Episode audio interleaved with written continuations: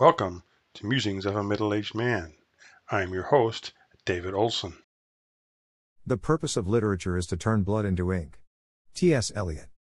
I don't claim to be a literaturist, but still, my writing is blood, my blood spilled onto paper. I cannot write any other way. I don't want to write any other way.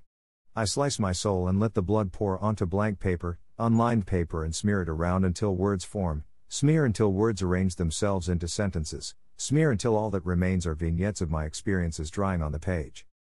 Many works were disguised, fearing the succubus return to scrape my blood off the page, siphon out my twitching soul, and sell it to the evilest bidder, leaving me to wander empty. Wander limp, useless, death lurking in my eye. Wander soulless over earth, ever searching, never finding. A lump of lumbering, human waste destined to decay into eternity. Forever forgotten. Never forgetting. I might as well never existed having never made an impact worth remembering.